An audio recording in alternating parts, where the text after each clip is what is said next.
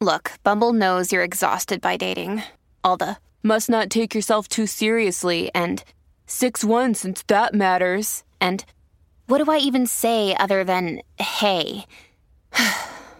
well, that's why they're introducing an all new Bumble with exciting features to make compatibility easier, starting the chat better, and dating safer. They've changed, so you don't have to. Download the new Bumble now. Nobody would want to come to Thanksgiving with a part of you that you beat yourself up with. If those thoughts, if what you say to yourself, if we would personify those and have them sitting at the Thanksgiving table, everybody would be like, oh my God, what is that? It's we really go to town on ourselves for sure. And that's the internalizing that we do, that we keep to ourselves, that we don't say out loud. But it is a really, really harsh, often toxic, self critical, shamed filled environment that we carry around inside of ourselves. Welcome to Flusterclux with Lynn Lyons, where we talk about a family's anxiety and other big feelings. Serious stuff without being too serious. I'm your co host, Robin, and I'm Lynn's sister in law, and I'm here to ask your questions. And I'm Lynn Lyons. I'm an anxiety expert, speaker, mom, and author. I've been a therapist for over 30 years. Parenting can be a flusterclux, and I'm here to help you find your way. And I'll even tell you what to say. Okay, can I just get this out of the way? Yeah. Happy holidays. Okay, there you go. I feel better now. If you weren't listening to us last year, we have a little bit of a Scrooge and a little bit of an elf dynamic going on. Yes, we do. I mean, I'm not, and again, I probably said this last time too, because I always feel like I have to defend my Scroogeness, but there's really, like, there's not a lot to defend. So that's true. We got a Scrooge and an elf. As I remembered our last year's episode on gratitude, and what the core of it was. Now I think of that episode and I think it's about if you have an internalizing pattern mm-hmm. and you think you know what gratitude means, you don't really benefit from the power of gratitude until you make it an externalizing pattern. Mm-hmm. You've explained this before for me and our listeners, but I want to talk about what an internalizing disorder and an internalizing pattern is that we kind of all have. How do we recognize them and why do we not want them? When we talk about internalizing disorders, we talk about anxiety and depression as internalizing disorders because the bulk of the toxic work that you do, the bulk of the bad stuff you do with anxiety and depression happen inside your head and it's between you and you. And the mistake that people make or the misunderstanding that people have is that anxiety is all about stuff outside of you or depression is all about stuff outside of you. Not that it can't contribute, of course, or trigger or cause or exacerbate, but internalizing patterns mean that you are doing stuff inside of you. You are having a conversation with you.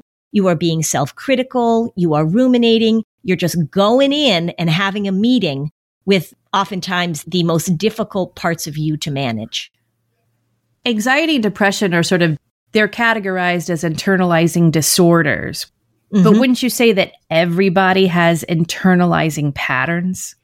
Yeah, that's why human beings' brains and thinking and our minds, if we talk about in that way, can be so complicated because you have what you're showing or experiencing on the outside, and then there is an enormous amount of stuff going on on the inside that oftentimes we're not, sometimes not consciously aware of, but oftentimes just keeping to ourselves. This is why I always make the joke that if there was this technology that could broadcast your thoughts out into the world, no one would want that. That is a nightmare. a kid was saying to me the other day, Oh, I wish I had the power to read other people's minds. And I was like, no, no, no. I do not want to know. Stick with the power of flying or being invisible. Yeah. That personality test. Yeah, you don't want to read minds. No, you don't want to read minds.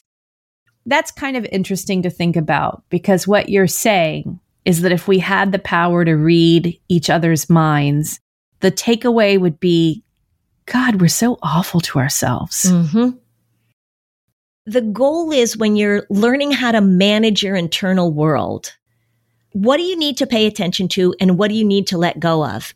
And a lot of this stuff just crops up and it just becomes habitual. We don't even pay attention to it. It's just there. If we're having nasty internal thoughts about other people, lots of times we do pay attention to those because we feel bad about those. And then the other part of ourselves is, oh, I can't believe you're thinking about that. Oh, you're so judgy. Oh, she's trying her best and you're being so critical. It's just this constant internal dialogue that happens inside all of us all the time. I'm going to ask you this because this is sort of like the format of the anxiety audit. When we know that we're beating ourselves up, what do we do? the first thing you have to do is you have to recognize that there's really not a lot of value in beating yourself up. And one of the myths that we have is that that's really important to do. Like that keeps you on track. That makes you successful. So there's a big difference between talking to yourself or encouraging yourself or sometimes even holding yourself accountable versus this constant toxic negativity.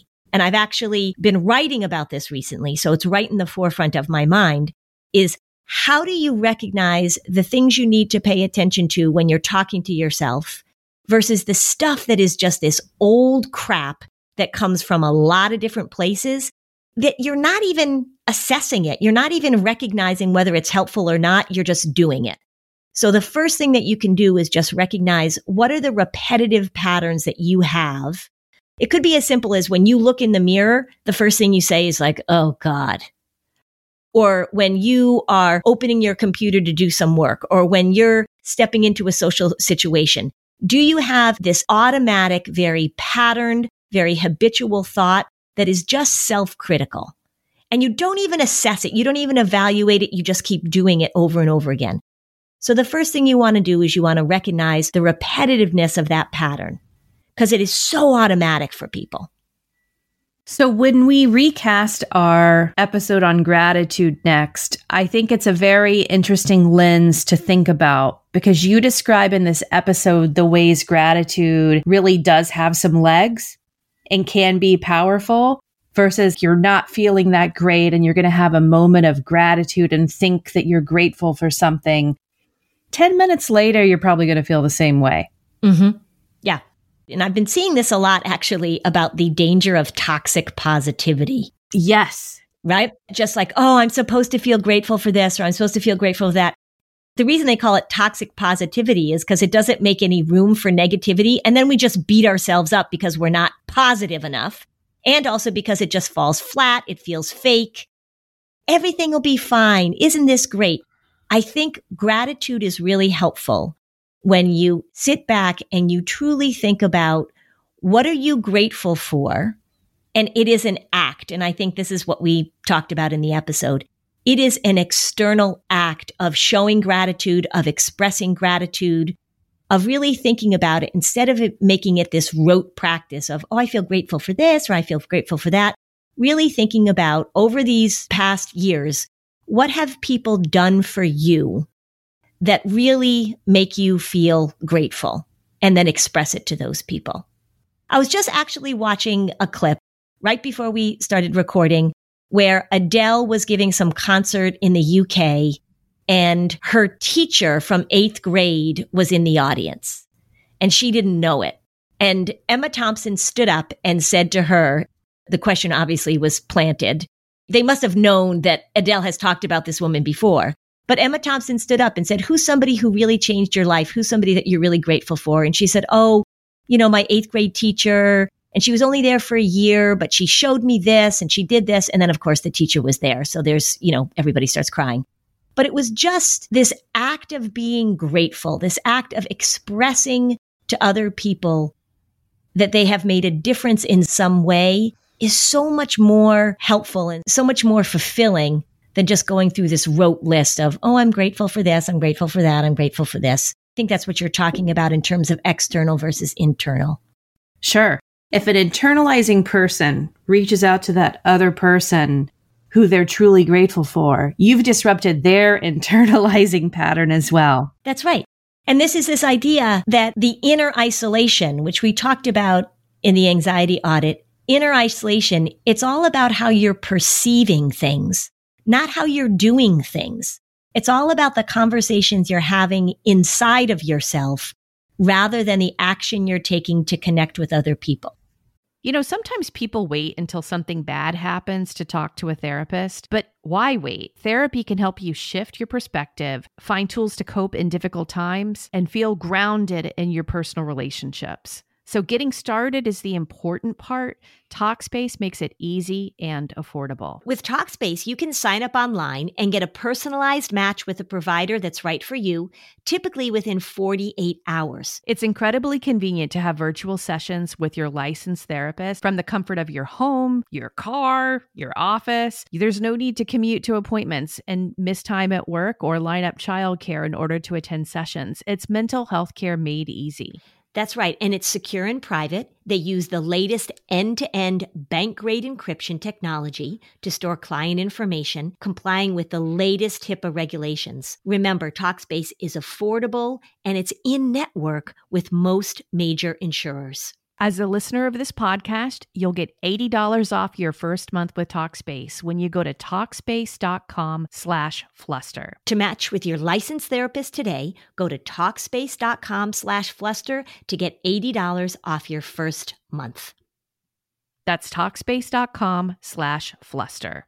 I really have to pay attention to hydrating properly. I work out a lot. I talk all the time, as you know. I am pretty active and I don't drink enough water. So I'm constantly thinking about how it is that I am going to hydrate in the best way possible. And I'll tell you, if my water has a little bit of flavor, it's so much easier for me. And if I can get those electrolytes, if I can get more bang for my buck, it's just so much better. I have been using liquid IV. I put it into a huge glass. I put it into the refrigerator. It's cold. It's very tasty. I've been putting it in my water bottle when I go to the gym. The packaging is so convenient. I actually look forward to drinking it, which is not something that comes naturally to me. I love the lemon lime flavor. They've got a sugar free option option that is really great. So I think that if you're somebody like me that has a difficult time getting in the amount of hydration that you need for your body, Liquid IV is a great option. One stick, 16 ounces of water, it hydrates better than water alone. It's got three times the electrolytes of the leading sports drink, and it doesn't have all that sugar. It doesn't have artificial sweeteners. Eight vitamins and nutrients just for your everyday wellness.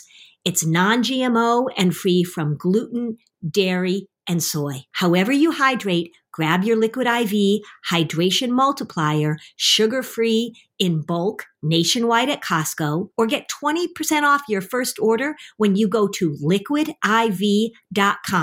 and use code FLUSTER at checkout. That's 20% off your first order when you shop Better Hydration today using promo code FLUSTER at liquidiv.com Wouldn't it be great at the Thanksgiving table if everybody went around and talked about what they were grateful that somebody else at that table had done or some connection that they had had that really made a difference in their lives?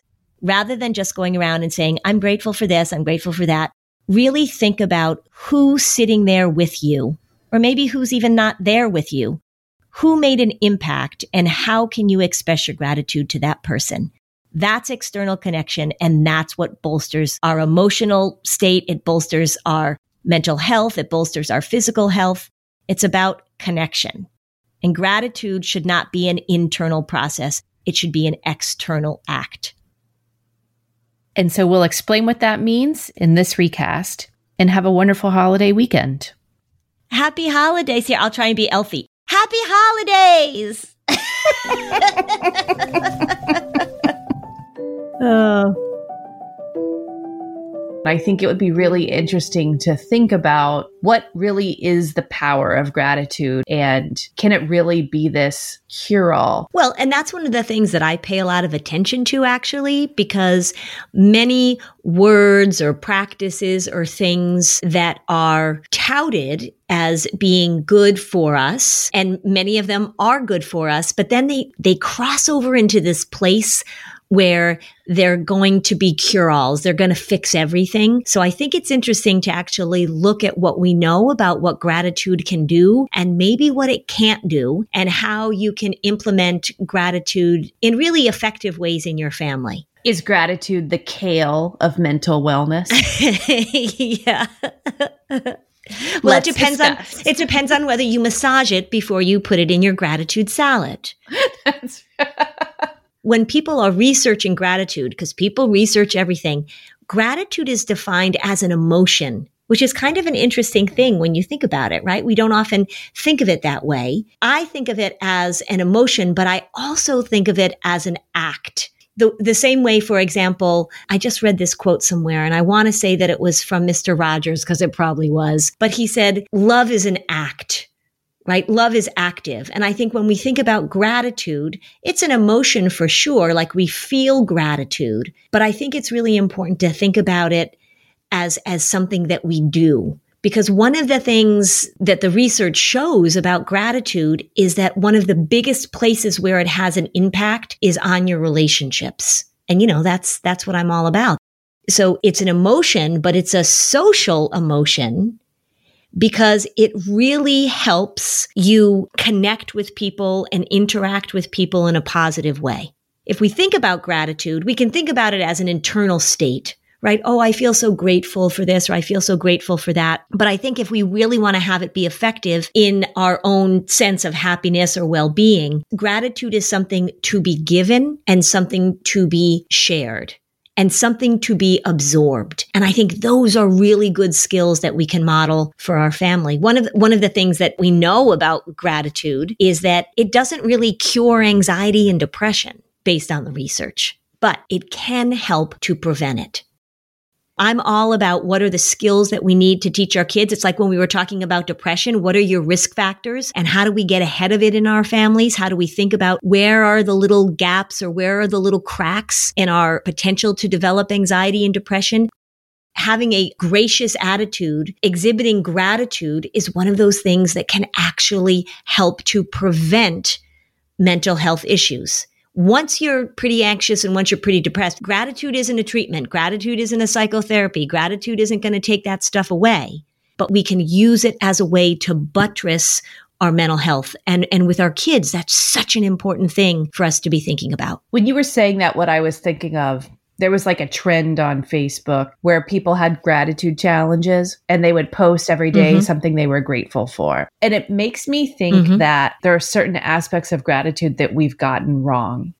Because when people are sharing among their friends on Facebook that they're grateful for the roof over their heads, but if gratitude was always defined as some sort of past action between mm-hmm. two people, so that I wouldn't say that I was grateful for the memory of this or this. I would say, I'm grateful for you that you went with me to the park that day and we got to do this together and use gratitude as a way to deepen our connections. Because if you are feeling grateful and you're carrying that around inside of you, well, that's good. But what if you're really grateful to the effort that your second graders teacher has made to deal with remote learning, or you're grateful to your friend who knew you were having a rough day and left a little box of chocolates on your front step or whatever. So you're feeling grateful for that, but you don't tell them that. So part of it is, is gratitude is about saying thank you.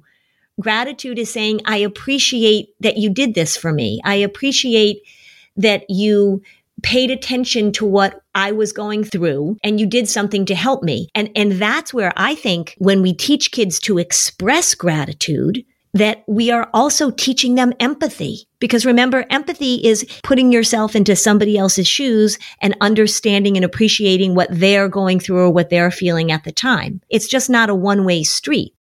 Being able to say to somebody, I really appreciate that you did that.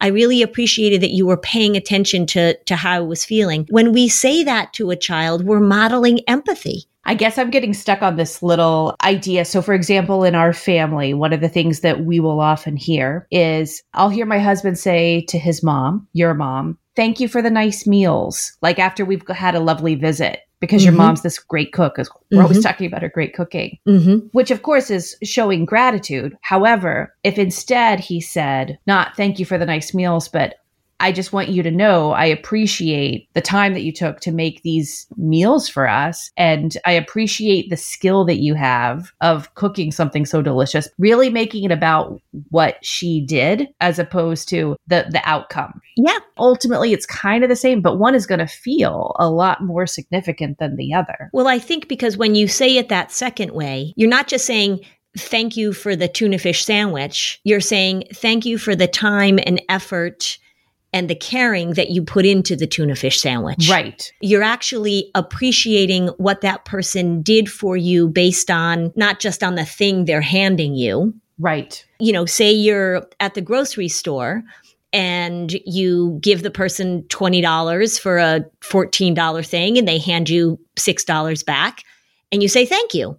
Okay, so you appreciate that you gave them 20, they gave you $6 back. You wouldn't say, I so appreciate the time you took to count my money and to, to really, right? You wouldn't say that. So thank you. There's different levels of thank you. And I think what you're saying is that we can do the perfunctory thank you. When we're expressing gratitude, we're saying, I really appreciate that you did this thing for me, or I notice what you're doing as a way to help me or as a way to connect to me or I appreciate the time and care and the emotional energy that you put into it. And if you were someone who trained yourself into always thinking about your interactions with other friends and family, and you routinely verbalized that because you saw them for all of these positive things and you shared that, I doubt that you'd have a disconnected feeling and a distance with them. I bet that it would be an ability to feel very connected with the close people in your circle. Oh, for sure it strengthens emotional connection. Yeah. When you routinely say, I see you. Right. And that's why when we think about gratitude as, as a social emotion, that it's about interaction, it's about connection between two people, it does take it up to that next notch. I'm not trying to develop an emotional connection with the person handing me $6 at the grocery store. I appreciate that they gave me my money back, but I'm not trying to emotionally connect. So when you're expressing gratitude, it is much more emotional. It's a much more deeper sense than just a, than just a thank you. The thing that's interesting to me about it too is how uncomfortable people can be both expressing that gratitude and receiving it. Everybody listening, just think, think of this for a moment.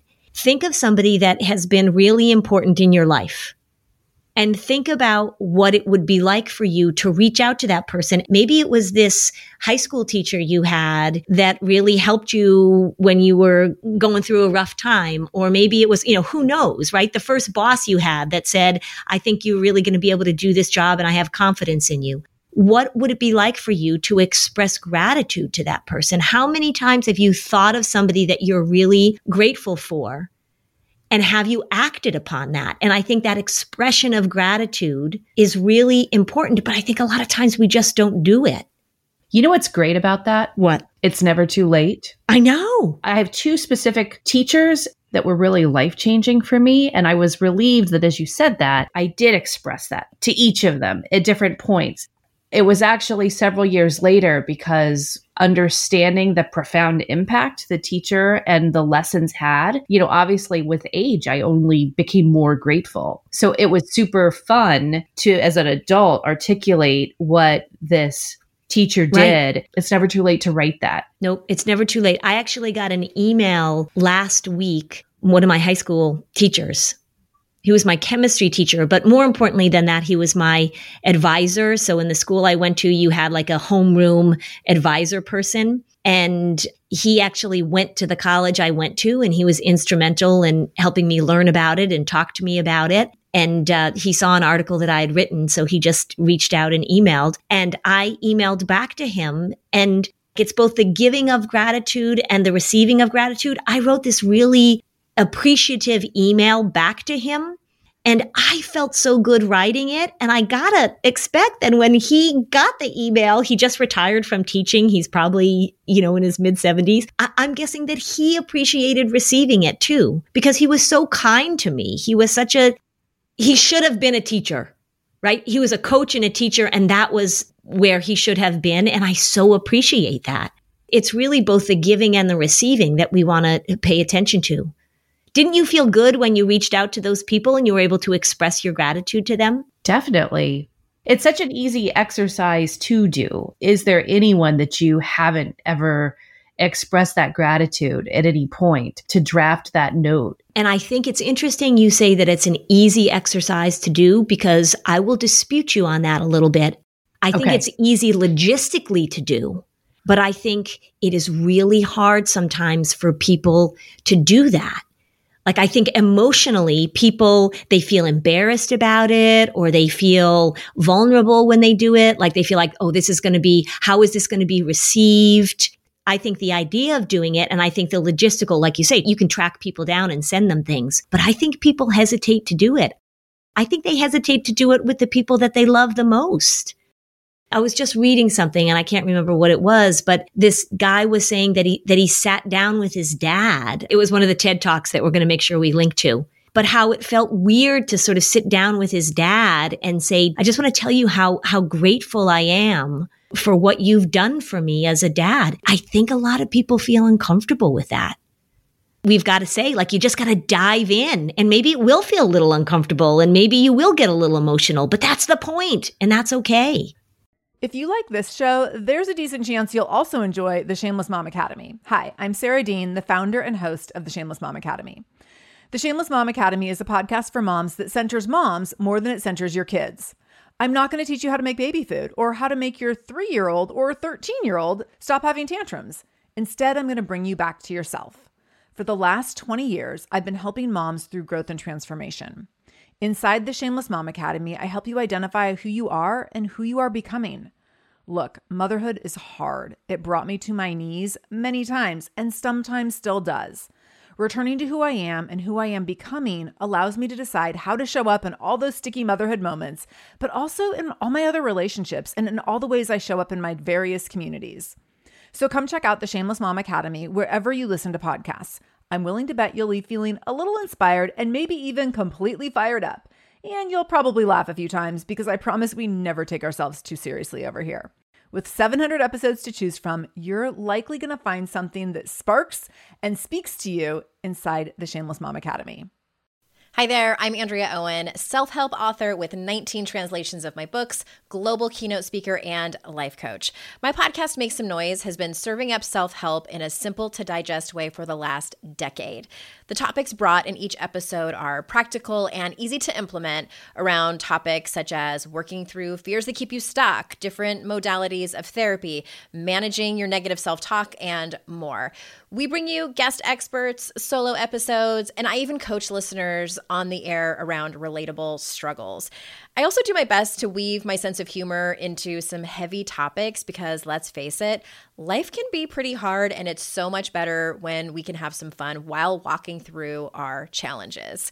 Whether you're seasoned in personal development or just starting out, Make Some Noise podcast will help you become the best version of yourself, the person you're proud of when you look in the mirror and show up in your life. Simply search Make Some Noise with Andrea Owen wherever you listen to your podcasts. If somebody comes to you and expresses their gratitude, then you should be open and receive it. Because one of the things that shuts people down, like say you were to go to a, a parent or say you were to go to somebody and say, I really appreciate all that you did to help me with this. And they go, ah, forget about it. Or they go, oh, now you're going to get all weepy on me, right? Oh, here we go with this mushy stuff. That shuts it down. Or, oh, it's nothing. Yeah. Oh, it's nothing. Yeah, yeah, yeah, whatever.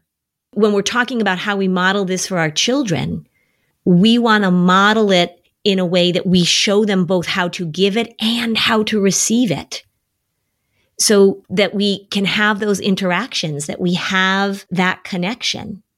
There are things that you can do. I mean, you can talk very directly to your family, to your children about doing these exercises of expressing gratitude to other people. So one of the exercises you see all the, you know, you hear like, oh, I'm just going to keep a gratitude journal. So every night I'm going to write down about three things that made me feel grateful today. Okay, that's fine. Actually, the research shows that that doesn't actually have too much of an impact on when people are feeling anxious and depressed. But if we take it up a notch, you're going to express gratitude to somebody every day that when you notice somebody doing something that you appreciate, then you're going to teach your kids how to say that out loud and how to accept it and how to be open to it. I think that's much more powerful than you just making a list in your journal, honestly. If you're making it a one person experience, right. reflecting on gratitude and putting it in a journal, that's not even showing the strength of what gratitude is. Right. It's a social action. And I think sometimes that gets lost you know, we can certainly be grateful for the beauty around us. We don't have to stand outside and say like, thank you, chipmunks for, you know, but, but, but you, I mean, I don't think that's a bad thing. Was it Chip and Dale who were like, after you, after you, yeah, after you? Yeah. Chip and, I just made an amazing connection. Chip and Dale, right? Isn't there, aren't there the Chip and Dale dancers? Uh, yes. Is that a play on the chipmunks? Um, but is that, is that where it came from?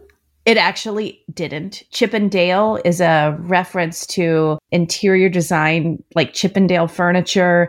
Chippendale has a historic meaning before the Disney chipmunks. Yeah, but the Chippendale dancers, did they come after the chipmunks? The Chippendale dancers are referred to Chippendale, the word that has the historic design association. So male strippers, the connection is back to the design of colonial era furniture. I don't think I Chippendale was so. colonial, but I Chippendale, the chipmunks were named after the word Chippendale. Yes. If you join our Facebook group, we will share the answer after I okay. research it. Is there a connection? This is what I'm asking. Anyway, I don't even know what we were talking about. Chipmunks. Okay. So yes, gratitude, gratitude is a social emotion. Let's get back on track here. Okay. Let's talk about what we can do. So if you're saying to yourself, you're, you're listening to this parents and you're saying, okay, so this is something that I really want to make sure that I show for my children.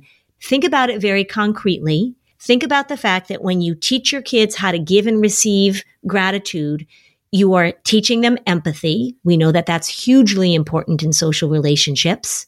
Uh, people who express a lot of gratitude, some of the research shows is that they are also less critical of themselves. And we know that self criticism is a risk factor for anxiety and depression. And that it is a way to really support social bonding and to create relationships. It also helps with emotional regulation. If we're talking about you know, the act of being grateful and of expressing that, there are an, a lot of benefits that we give our kids when we put this practice into place with our families and we model it and we teach it and we do it on a regular basis. You have the game that you like to show families of when you're talking about anxiety and response what was something you didn't expect today and how right. did you respond and handle unexpected it unexpected things right problem sure. solving yep so i think that when a lot of families sit down at the table they say well what are you thankful for and i think we're guilty of this too i think mm-hmm. that we have always had such a simplistic view of that exercise mm-hmm. even though we use the phrase i'm grateful for you but if we were to sit around a table and say what are you thankful for we're likely not going to be using those moments and using that language for the power of what gratitude can be. Mm-hmm. So, what we have to simply say is, what are you thankful for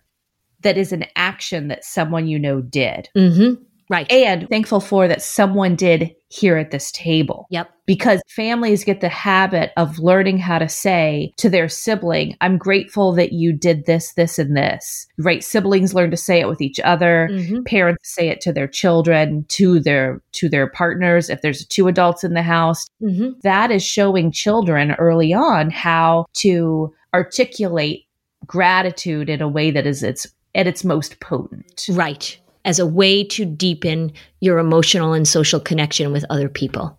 And remember, I've said this a gazillion times and I'll say it again. When we're looking at risk factors for anxiety and depression, loneliness and isolation come up over and over and over again. So anything that we do, anything that we teach our kids that fosters that kind of social and emotional connection is worth its weight in gold.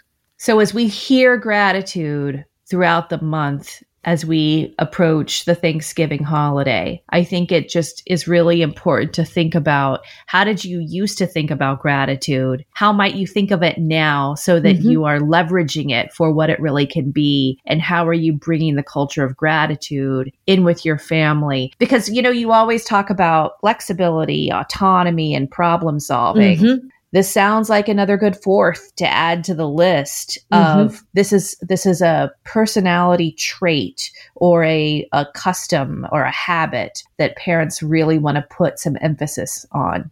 Yeah well it's under the other thing i talk about all the time is connection and this is just under the heading of connection. Sure. And i think maybe what we could do is give the adults that are listening a little assignment which is is there somebody in your life either currently or in the past that you would really like to express your appreciation and your gratitude for. And so just do it. Just do it. Don't delay. Just do it. Get that wonderful feeling of connection uh, that comes from that. I'm thinking of that great scene in the Fred Rogers movie mm-hmm. when they're in the diner and and Tom Hanks asks the writer to stop and think about someone, to sort of shift his mindset and think mm-hmm. about someone who you're so grateful for. Mm-hmm. If people don't know what's so beautiful about that scene, is that the people that they cl- did close ups on in that diner were real life friends and family of Fred Rogers. Mm-hmm. So his wife was sitting in the restaurant. I think one of his children, the female producer that he worked with for so many years. Mm. If you listen to the last commencement speech that he gave, was it Dartmouth? Yeah. And that's what he had people do that. He even did it. I think the Kennedy Center honors, that was one of these, uh, something that he did very frequently at his speaking engagements when he was talking is that he would be quiet for a minute. He would say, I'm going to give you a moment of, of silence, a minute of silence. And I just want you to think about somebody in your life that you're grateful for right? And then the next thing is let them know it. If they're still around, let them know it. Don't hold back. Don't wait. Let them know. Chip and Dale were the chipmunks who would say, after you, after you, no, after you, right? They were like the ones who were excessively polite. I don't know. I thought they were the ones that had like little chipmunk voices like this. So there are two chipmunks, two animated chipmunks that are excessively polite to each other. Oh, but I question whether or not those chipmunks are Chip and Dale. So here's the here's the issue that needs to be resolved. We know that Chip and Dale is used in a variety of contexts. Yes. Rodents, furniture, and male strippers. I don't know that there is another phrase in our language that actually covers such a wide array of things. Well, what I want to do is I want to look at the furniture history and the phrase Chippendale, look at the styles again and see why someone said that's the, the adjective for our male strippers. I think that's really to me the interesting question. Do you think you're going to find some historical question? I think you're really, I mean, good for you, but I think you're really giving a lot of credit to people who are coming up with a name for male strippers. Now, perhaps I'll be surprised but we'll see. I'm thinking Chippendale furniture. Maybe they had a lot of those tassels hanging. You're going furniture inspiration, and I'm going rodent fetish. So we'll see where this plays out. Although your side seems extremely intriguing, I think I'm going to win. All right. Well, I'm fine with you winning, right? We're just going to go with the facts. I just want you to know that I am grateful that you said that you're fine, that I'm winning. What I really appreciate about you is your your steadfast allegiance to some sort of rational explanation for why male strippers are called like i appreciate the just like the like you are going to go back in history and you're going to make sense of this. I appreciate that. Yeah. I, I appreciate you seeing me for who i am